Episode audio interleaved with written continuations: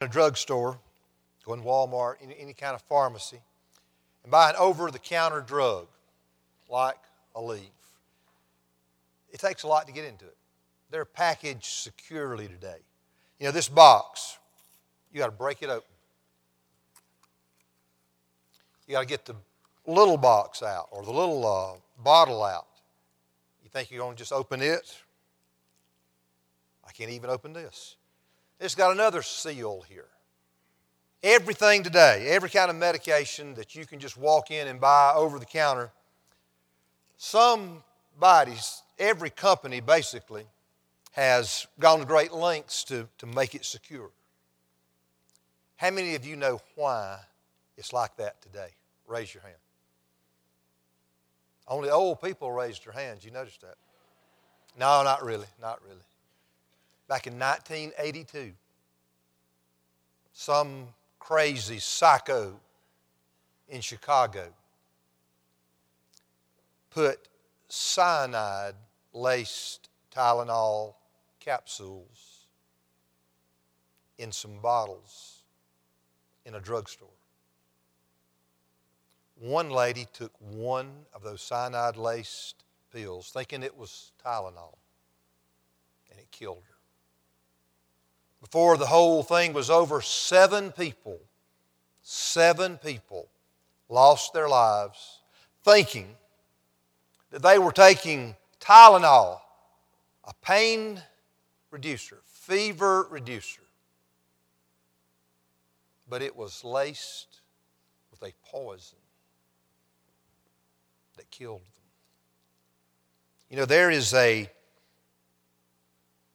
important lesson about faith in that tragic story. And that is, it's not enough to just sincerely believe something. Those people were as sincere as they could be in going in there and thinking that that bottle labeled Tylenol, that it would help them. But as it turned out, they were sincerely wrong. Because what was in it killed them. Faith is only as good as its object. Faith in faith is meaningless. Just being sincere about believing something, that can even be fatal. Faith is only good, as good as the object it's placed in. That Tylenol tragedy helps us to understand it's important to know what you believe in, who you believe in. It's important for every one of us from time to time to just examine, investigate what it is that we believe. You know, the Bible actually commands us to do that. The Christian faith is probably the only faith known to humanity that teaches us don't believe blindly, don't not think. The Christian faith says look carefully at who you believe in, what you believe, test it. I want to give you an example. The Apostle Paul, in his letter to Christians now, Paul's letter to the Corinthian church, second letter, in chapter 13, verse 5, he's coming to the end and he tells them, Examine yourselves to see whether you are in the faith. Test yourselves. Or do you not realize that this about yourselves, that Christ Jesus is in you? Unless indeed you fail to meet the test. Now, think about what he's saying here. Paul is writing to church members like us, not writing to people out on the street, people who wouldn't even profess faith or might have some casual faith. Paul is writing to people who profess faith. They're meeting as a church in the city of Corinth. He says, Examine yourselves to see whether you are truly in the faith. Test yourselves. Well, Jesus makes an even more startling, take you back kind of statement about genuine faith in Matthew chapter 7, beginning in verse 21. I want you to turn there with me. That's where we're going to spend most of our time this morning. Matthew chapter 7, beginning in verse 21. Last week we had John Blanchard here. And you probably were not aware of this, but he actually preached two different messages. He preached one in uh, the first service from the book of Philemon, and he did a topical message and basically walked through several passages in this, the second service. But they were both basically the same, or rather, they had the same theme, made the same point. We need to make sure that we understand what it means to be a true Christian. In both messages, he gave a description about what Christians believe and how Christians behave.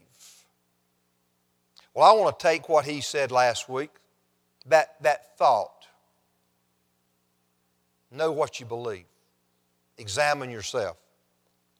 I want to turn that into a short series of studies on the subject assurance of salvation. What I'd like for us to do is look at several passages of Scripture over the next few weeks, and they'll most all come from the book of First John, a little book toward the end of your New Testament. First John. And as we do this, I want us to answer the question how can I be sure that I am a Christian? I want to begin, though, not with First John, but with what Jesus says in Matthew chapter 7 one of the most sobering and disturbing passages in the entire Bible. I want you to think as we read this, Jesus is speaking to professing disciples. This is the Sermon on the Mount where Jesus is seeking or is preaching to, teaching these who are following him. And he makes it very clear in what we're going to read. There are some people who think they're right with God, but they are not. There are some people who think on Judgment Day they're going to be welcomed into heaven, but they will not be. And that should get our attention. Let's read it. Matthew 7, verse 21. Jesus says, Not everyone who says to me, Lord, Lord, will enter the kingdom of heaven, but the one who does the will of my Father who is in heaven. Now think about what he's saying. Not everyone who says to me, Lord, Lord, will enter the kingdom of heaven. In other words, only those who do the will of my Father. Verse 22. On that day, this is judgment day, many will say to me, Lord, Lord, did we not prophesy in your name and cast out demons in your name and do many miraculous works in your name. And then I will declare to them, I never knew you. Depart from me, you workers of lawlessness, or you evildoers, even. There's no greater need than that anyone has than to know that we have eternal life. There's no greater need that you or I, anyone we know, there's no greater need that a person can have than to know for sure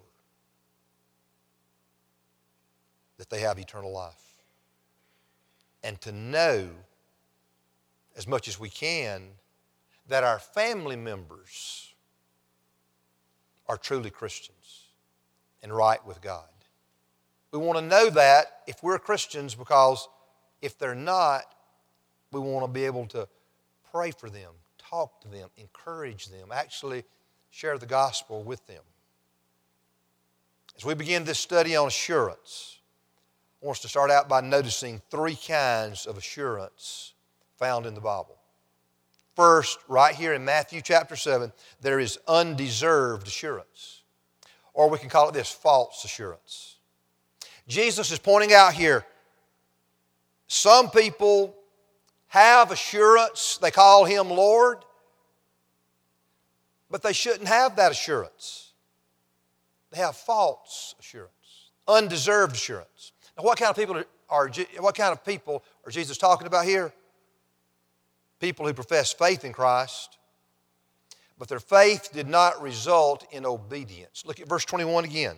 Not everyone who says to me, Lord, Lord, not everyone who proclaims, professes, I'm their Lord. Not everyone who says to me, Lord, Lord, will enter the kingdom of heaven. But the one who does the will of my Father who is in heaven, that's the one who will. He's talking about a false or a faulty profession of faith here. Here's what Jesus wants us to know.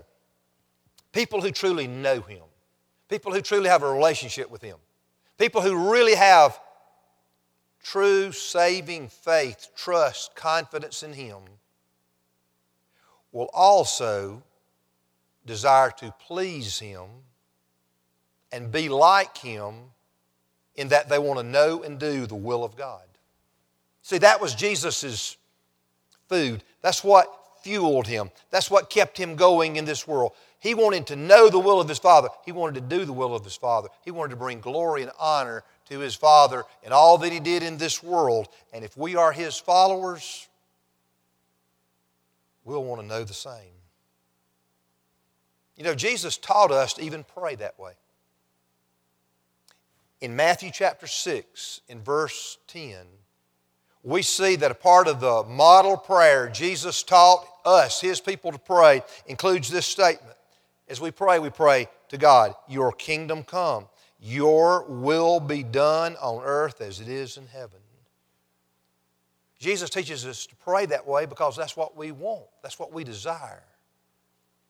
As God's people, we want to please God, we want His will to be done.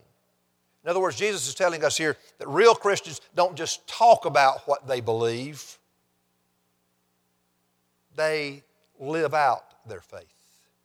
And a part of living out their faith is seeking to know and do God's will. Now, let's be real clear about this. Some people may get the idea, oh, Jesus is teaching about some kind of working your way to heaven by doing God's will. Well, no, that's not what he's saying at all.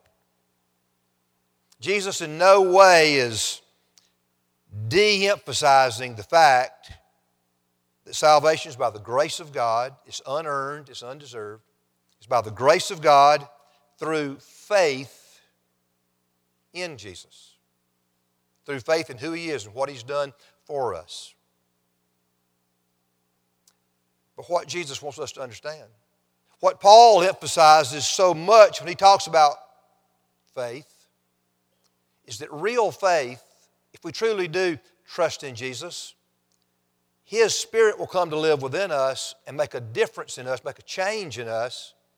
And the Spirit of God who lives in every Christian will cause us to want to put our faith into practice, into action,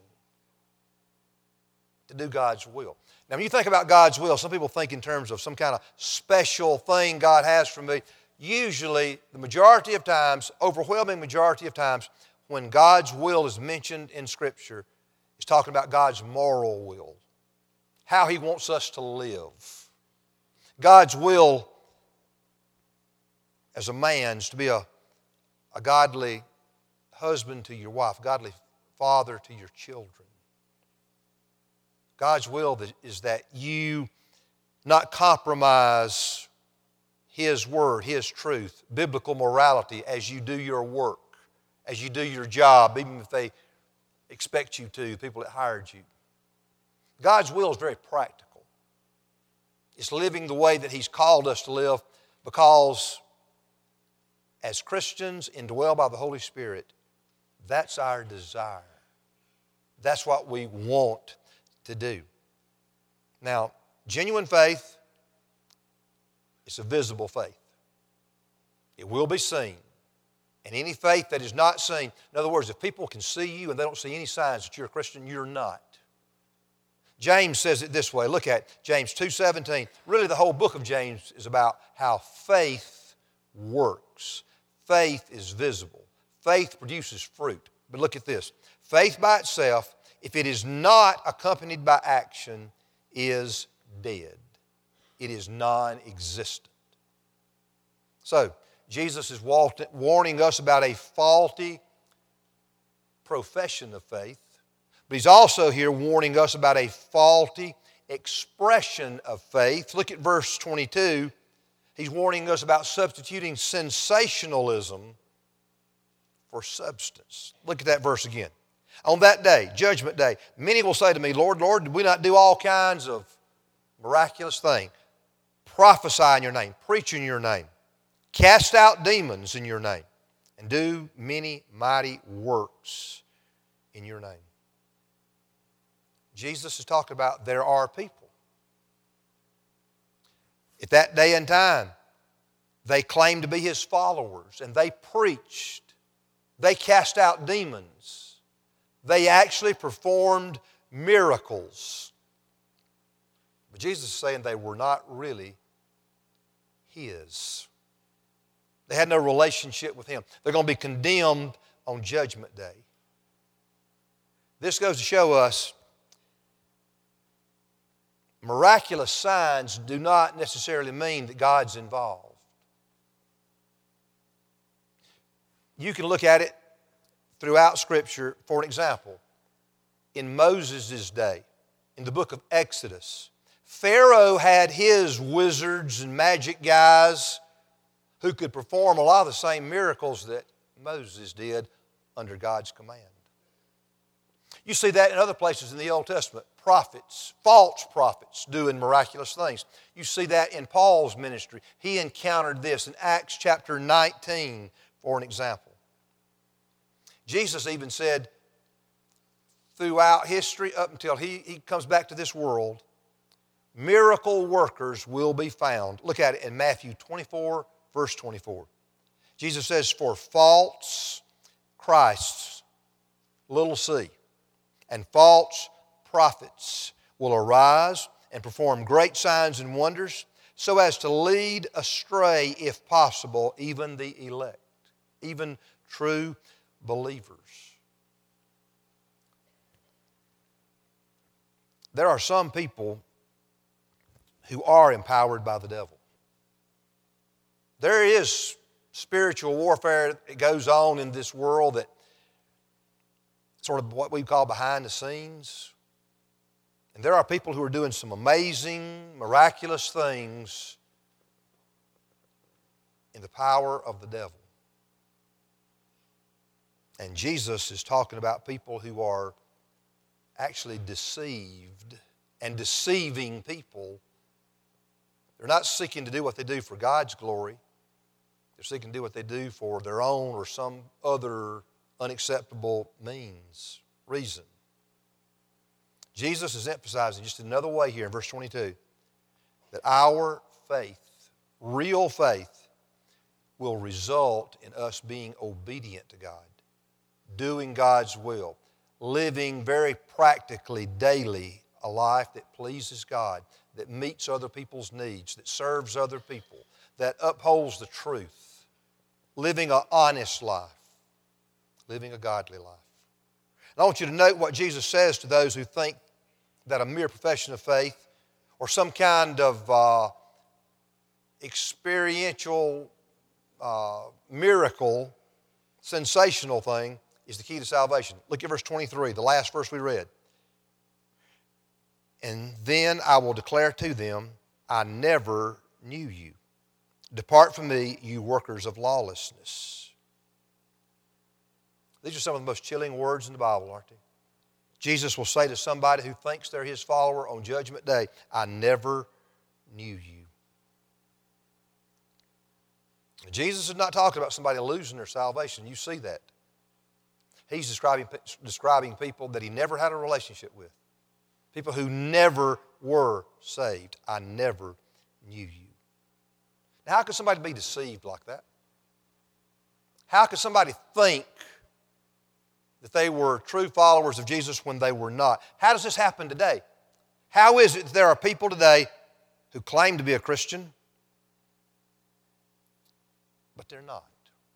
There's no real evidence in their life, no godly character, no doing God's will. Probably a lot of reasons could be cited, but here's one. They have a, mis- they have a faulty understanding of what salvation is. You know, some people equate and especially this is found in, in some Baptist churches, some people think that salvation is somehow or another equated with, in a service like this, at the end of the service, walking down an aisle and taking a pastor by the hand and saying something to him. That's the, most, that's the dumbest thing that's ever been brought up in church life. To actually think by just standing up and coming down and shaking the pastor's hand, that makes me right with God somehow. Or some people think because they have an emotional experience. They come to a church service and the way things are, maybe something's said, a story's told, music is such, and they just break down. You know, they're, they're, they're thinking some good thoughts. And they're just sort of overcome with emotion. You know, I would never let you see this, but sometimes I, I can become overcome with emotion with certain country songs. I can cry. It just touches my heart. But it's not some kind of spiritual experience, it's an emotional. Touch your heart, touch your feelings, make you feel a certain way that absolutely does nothing to change your life because you got emotional in church one Sunday and you walked down the aisle and shook a pastor's hand and somehow or another you wound up getting baptized, that does not make you a Christian. That does not in any way equate to salvation. And you can't find it anywhere from Genesis to Revelation in your Bible that anything like that is what it means to become a Christian. Now, it could be, I don't want to discount this in any way. It could be that this morning, even, the Lord could speak through this message. The Lord could just work through His Spirit in your life to cause you to realize, I'm not a Christian, but I want to be saved. And you, right there where you're sitting right now, you just think to yourself, you say to God, I, I hate my sin, I want to turn from my sin. And I really do believe that when Jesus died on the cross, He died for me. And I trust Him right now as my Savior. And when this service is over, you walk down the aisle and you tell me, I have put my faith and trust in Jesus this morning you confessed your faith here, you want me to tell people here, or you want to tell people here, that's fine. That is you walking down the aisle and telling me or telling the congregation, that's just an, uh, an external way of expressing what internally happened. And every Christian should be baptized in a baptistry or in a pond or a lake or river or somewhere. Every Christian. See, that's the New Testament way for Christians to make it known that they are followers of Jesus, to be baptized. But you know what baptism actually literally does? It just gets you wet or cold. Baptism is just a symbol, it's a picture of what happens when a person truly trusts in Jesus for their salvation. You go down in the water, it symbolizes you've died to the old person you were before you came to know Christ. You've died and been buried, that old person. You come up out of the water, it symbolizes the new life that you have when you put your faith and trust in Jesus to save you. Jesus wants us to understand real salvation. It's not these external, emotional things that we sometimes equate with that.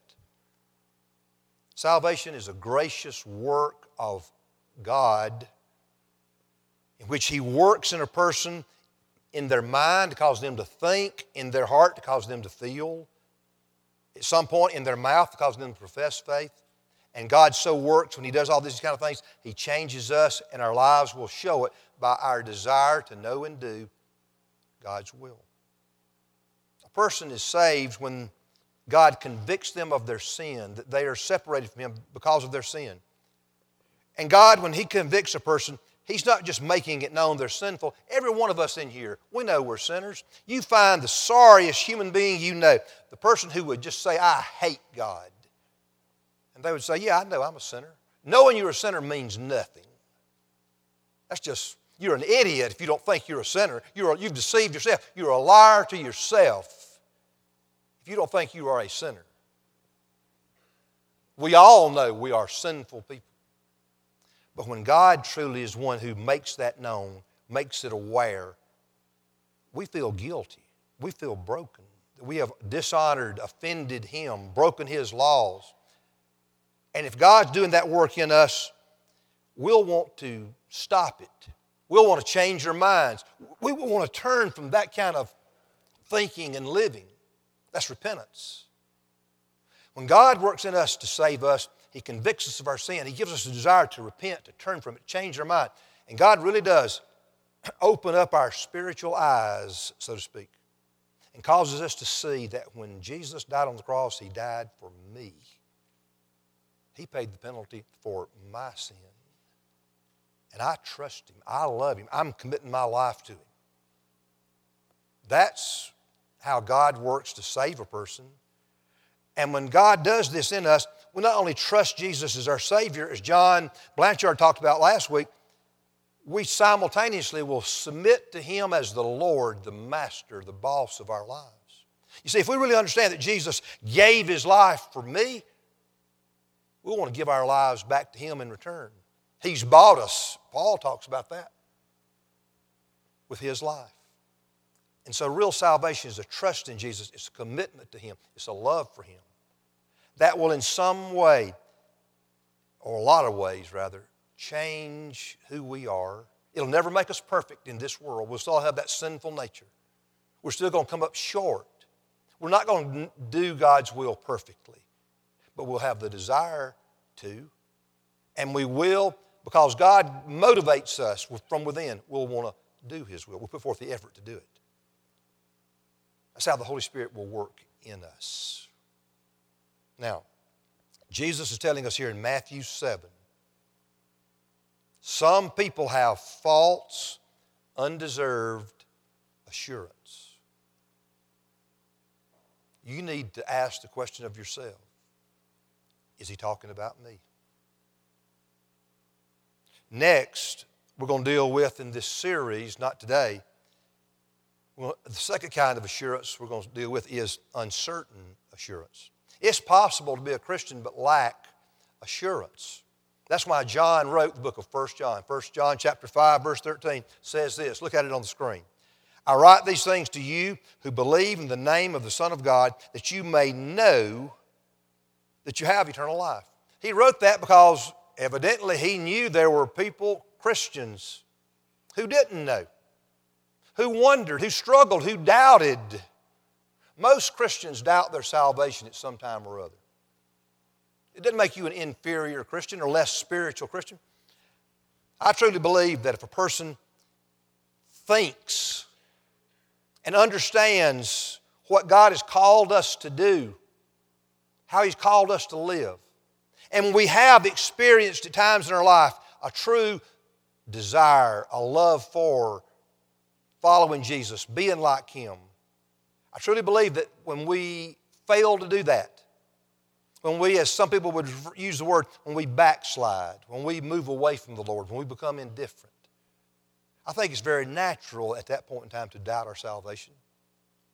I don't think God's going to give any person true confident assurance if they're living in indifference or rebellion against Him. That's just not how it works. We're going to be learning that, seeing that in the book of First John over the next few weeks. We're going, to look at some, look, we're going to look at some of the reasons why people may have doubts and how to deal with their doubts so, over the next few weeks. But there's a third kind of assurance our goal in this series is for all of us to have or develop undisputed assurance, good assurance, confident assurance. John's telling us the reason he wrote the letter, just what we read in verse 13 of chapter 5, is to give Christians assurance of their salvation. We can and we should, if we're Christians, have assurance that we really are children of God. If you struggle with a lack of assurance, the first and best thing you can do is read slowly, carefully, prayerfully this little book of First John. That's where, where we're going to spend most of our time in the next few weeks. Now, I want to ask you, as we begin this series, this study, what kind of assurance do you have? Do you have an undeserved assurance, a false assurance that God's made known to you this morning? or if you suspect this is true, you really need to get serious about this and ask God to clearly reveal to you where you stand with Him. Don't go through this day without some spending some time with Him. Spending some time in 1 John. Don't try to justify yourself. You want this is some place where you this is one place where you want to be honest with God and hear Him and be clear. And make sure you're right with Him. Do you have an uncertain assurance? Don't, don't rest. Don't, don't be satisfied with that. Don't give up and say that's the way it's going to be. No, it doesn't have to be that way. Having uncertain assurance, doubts, will rob you of the joy and the satisfaction, the confidence that you should have as a child of God. It'll keep you from serving God in a, in a meaningful, productive kind of way. So again, read 1 John. Hopefully, you have an unquestioned assurance, confident assurance. And as you read the book of 1 John, if you are God's child, it should just be affirming to you. I want to end this service by asking you to bow with me in prayer right now. I want to direct a prayer. Please bow. Heads bowed, eyes closed.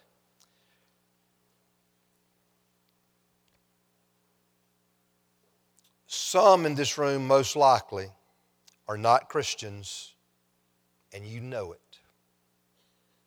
And I want to ask you right now if that bothers you, if you don't, if you don't want to be that way, if you want to have a right relationship with God, admit to Him that you don't.